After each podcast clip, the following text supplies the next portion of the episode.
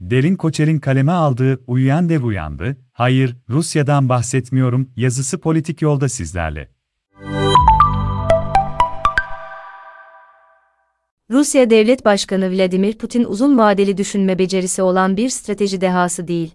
Batı'nın verdiği açıkları değerlendirmeyi bilen bir fırsatçı diktatör. 2008'de Gürcistan'a, 2014'te Kırım'a ve son yıllarda Suriye'ye saldırması da bu fırsatçılığın sonucuydu. Şüphesiz ki Putin, yanına kar kalan bütün bu suçlarından feyz alarak, Batı'nın kurduğu dünya düzeninin sonunun geldiğini söyleyebiliyordu. Fakat bu defa Ukrayna'yı işgale kalkışarak uyuyan devi uyandırdı. Ve o dev, dünya ekonomisinde anca İspanya ile yarışabilen ve petrol ile doğalgaz haricinde hemen hiçbir şey üretmeyen Rusya değil. Yıllardır onun kural tanımaz, hoyrat ve saldırgan politikalarına göz yuman Batı dünyası. Hayat Putin için bundan sonra eskisi gibi kolay olmayacak. Putin'in savaşının tarihi yazılırken büyük ihtimalle Rus liderin ve yakın çevresindeki güvenlik bürokrasisinin hesap hataları bu hikayenin önemli bir parçası olacak. Zira öyle anlaşılıyor ki Putin rejimi, Ukrayna Cumhurbaşkanı Volodymyr Zelenski'nin eski Rus kuklaları gibi savaşmayı değil kaçmayı tercih edeceğini, kaçmasa bile hükümetinin hızla yıkılıp Ukrayna ordusunun kendisinden kat be kat güçlü Ruslara karşı direnme iradesi göstermeyeceğini, Kiev'e giren sabotaj timlerinin Zelenski'den kurtulmaya yeteceğini, bütün bunlar olmasa dahi Rus ordusunun hızla başkenti alıp rejimi devirebileceğini, milletin işgalcilere karşı durmayacağını, yani kısaca Putin, kuklası bir hükümetin hızla Ukrayna'nın başına geçebileceğini zannetti. Hepsinde yanıldı. Şimdi Putin'in işgalci ordusu, kötü planlanmış bir işgal girişimini sürekli benzini biten araçlar, savaşta gönlü olmayan askerler ve Ukrayna'nın süpermarketlerinden yemek temin etmek zorunda kalan birliklerle ilerletmek zorunda. Üstelik Ukrayna'ya giren 200 bine yakın askerin 44 milyonluk ülkeyi zapturapt altında tutması da pek kolay durmuyor. Bosna ve Kosova'da bu görevi üstlenen orduların, yerel nüfusa oranla, 5-6 kat daha yoğun insan gücüne ihtiyaç duymuşlardı. Yani planlanan işgalin, böylesine topyekün bir kontrol gerektirmeyeceğini tahmin ediyorlardı. Ayrıca Putin, tarihçi Yuval Noah Harari'nin de yazdığı gibi, Ukraynalılara etrafında toplanabilecekleri bir ulus hikayesini de armağan etmiş oldu. Bugün normal mesleklerini bırakıp orduya katılan ya da büyük şehirlerde sokak birlikleri kuran Ukrayna halkının bir Rus kuklası tarafından yönetilmeyi kabul etmeyeceği açık. Zira aynı halk 2000'lerin başında da 2014'te de Rusya'nın uydusu olmayı reddetti. Putin'in büyük ihtimalle algılayamadığı hakikat de bu zaten. Ukraynalıların iradesi, zorba otokratların hayallerinden güçlü. Amerika Birleşik Devletleri de rejim değişikliği yapmaya çalıştığı, her yerde halkın iradesine tankla karşı gelinemeyeceğini uzun ve pahalı bir yolla öğrendi. Ukraynalıları bir halk, Ukrayna'yı bir devlet olarak görmediği için kendi fantezi dünyasından bu savaşı algılamaya çalıştığını varsayabileceğimiz Putin de bunu öğrenmek zorunda kalabilir. Ukrayna'nın eli tüfekli zorbaya karşı sergilediği direnişin bir diğer sonucuysa batılı devletlerin 10 yıllardır gösteremedikleri bir ortak iradeyle bir araya gelip Putin'e haddini bildirmeye kararlı bir duruş göstermeleridir. Şüphesiz ki Putin rejimi, doğalgazda Rusya'ya bağımlı Avrupa'nın, 10 yıllardır yatırım yaptığı Putin'i dostu beslemelerinin, Rusya'dan ziyade Çin'e odaklanmaya karar vermiş yorgun bir lider tarafından yönetilen Abdi'nin bu savaş sürecinde yönetilebilir tepkiler vereceğini düşünüyordu. Zira bugüne kadar yaptığı her şeye en hafif tabiriyle göz yumuldu. Herkes Putin ile çalışılabileceğini düşündü. Fakat Ukrayna'da Zelenski'nin ve Ukraynalıların direnişi, bu tek taraflı ahmak flört oyununu bitirdi. Uyuyan dev uyandı. Zira Batı ittifakı şu anda,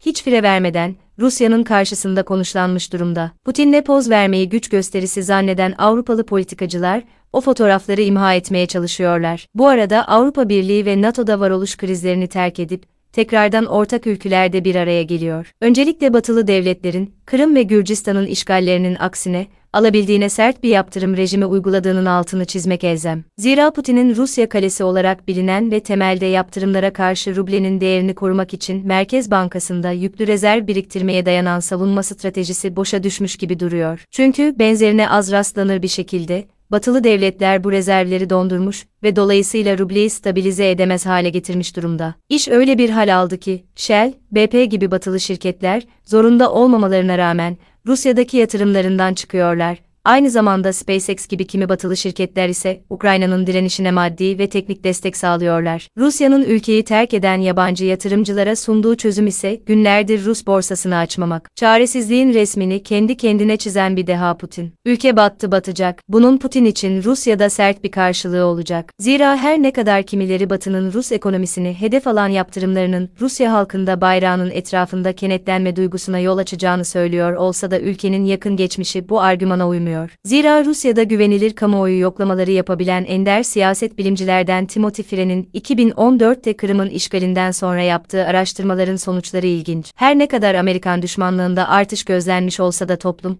ekonomik sorunlardan doğrudan Putin iktidarını sorumlu tutmuş. Üstelik bu, ülkenin çoğunluğunun destek verdiği Kırım politikasının sonucu. Aynı dönemde Ukrayna ile olası bir topyekün savaşı destekleyenlerin oranı ise sadece %15 imiş. Bugün Rus televizyonlarında sadece Doğu Ukrayna'daki Rusça konuşan halkı Nazilerden korumak için operasyon düzenlendiğini söylemelerine şaşırmamak lazım. Popüler olmayan bir savaş yüzünden batacak Ruslar. Öte yandan, Almanya'da hiçbir devrimci değişim vaat etmeyerek seçim kazanan sosyal Demokrat Başbakan Olaf Scholz, ülkesinin son 30 yılının belki de en devrimci çıkışını bu savaşın ilk haftasında yaptı ve Almanya'yı tekrardan bir askeri güç olarak inşa edeceklerini duyurdu. Bu büyük bir devrimciliktir zira 2. Dünya Savaşı'nın ardından Avrupa'da barış, savunma bütçelerini minimumda tutan Avrupalı devletlerin güvenliğini ABD'nin garanti etmesiyle sağlanmıştır. Almanya'da savaşın tarihi bir sonucu olarak güçlü bir ordu kurmamıştır. Neticede Alman hükümetleri zorba rejimlerle ortak iş yaparak Kırım ya da Gürcistan'da olduğu gibi saldırganlıklara göz yumarak,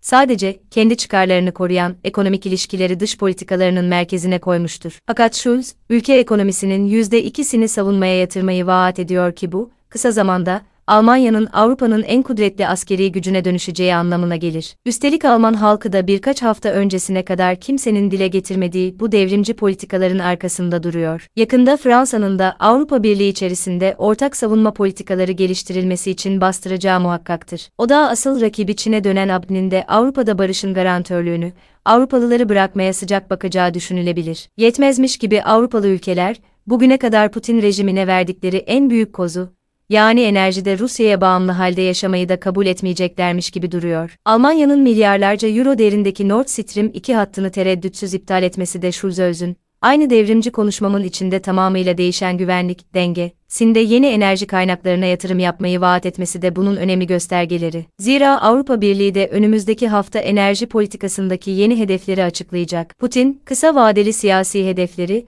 ve belki de şahsi korkuları sebebiyle Almanya'nın bütün nükleer enerji üretimini sıfırlayan şansölye Angela Merkel'i bugünlerde çok özlediğini tahmin etmek güç değil. Ayrıca Batı'nın çekimserliğine güvenen Putin, Finlandiya ve İsviçre'yi bile savaşın karşı cephesinde bir araya getirmeyi başardı. Bu da Rusya için tarihi bir başarısızlık örneğidir zira uluslararası ilişkiler literatürüne bile geçen Finlandiyalılaşma, yani Rusya ile Batı arasında tampon bölge olma politikasının sonu gelmiştir. Putin rejimi, güvenliğini 10 yıllardır tarafsızlıkta gören bu iki ülkeyi, taraf olmaya ikna etti. Neticede İsviçre oligarklara karşı finansal mücadeleye katılıyor.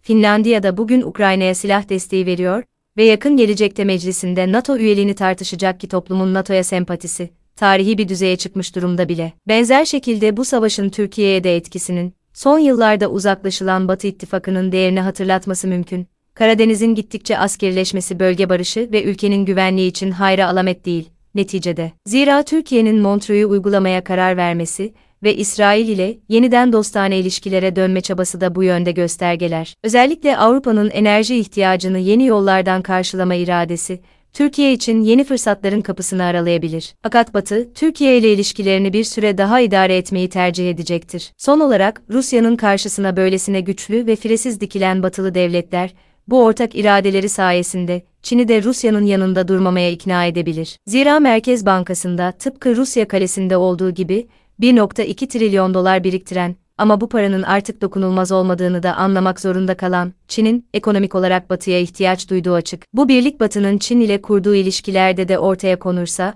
ülkenin gelecek tahayyülleri de zora girecektir. Dolayısıyla Xi Jinping'in can simidine ihtiyaç duyacağını işgalden sadece birkaç hafta önce Çin Devlet Başkanı ile yayımlandığı ortak bildiriyle açık eden Putin'in derdine vide derman olamayacak gibi duruyor. Çin merkezli bankaların finansal yaptırımları benimsemesi ve Çin'in birinci, Rusya'nın en büyük üçüncü hissedarı olduğu Asya Altyapı ve Kalkınma Bankası'nın işgale cevaben Putin rejimiyle ilişkilerini dondurması bunun göstergeleri. Vi, Batı'nın kendisine odaklanmak yerine, olabildiğince Putin ile uğraşmasını tercih edecektir. Dolayısıyla Rusya'ya destek de köstek de olmayabilir. Netice itibariyle Ukrayna'da ne olup biteceğini öngörmek zor ve Ukrayna'dan kat be kat güçlü Rus ordusunun ansızın kenara çekilmesini beklemek gerçekçi değil.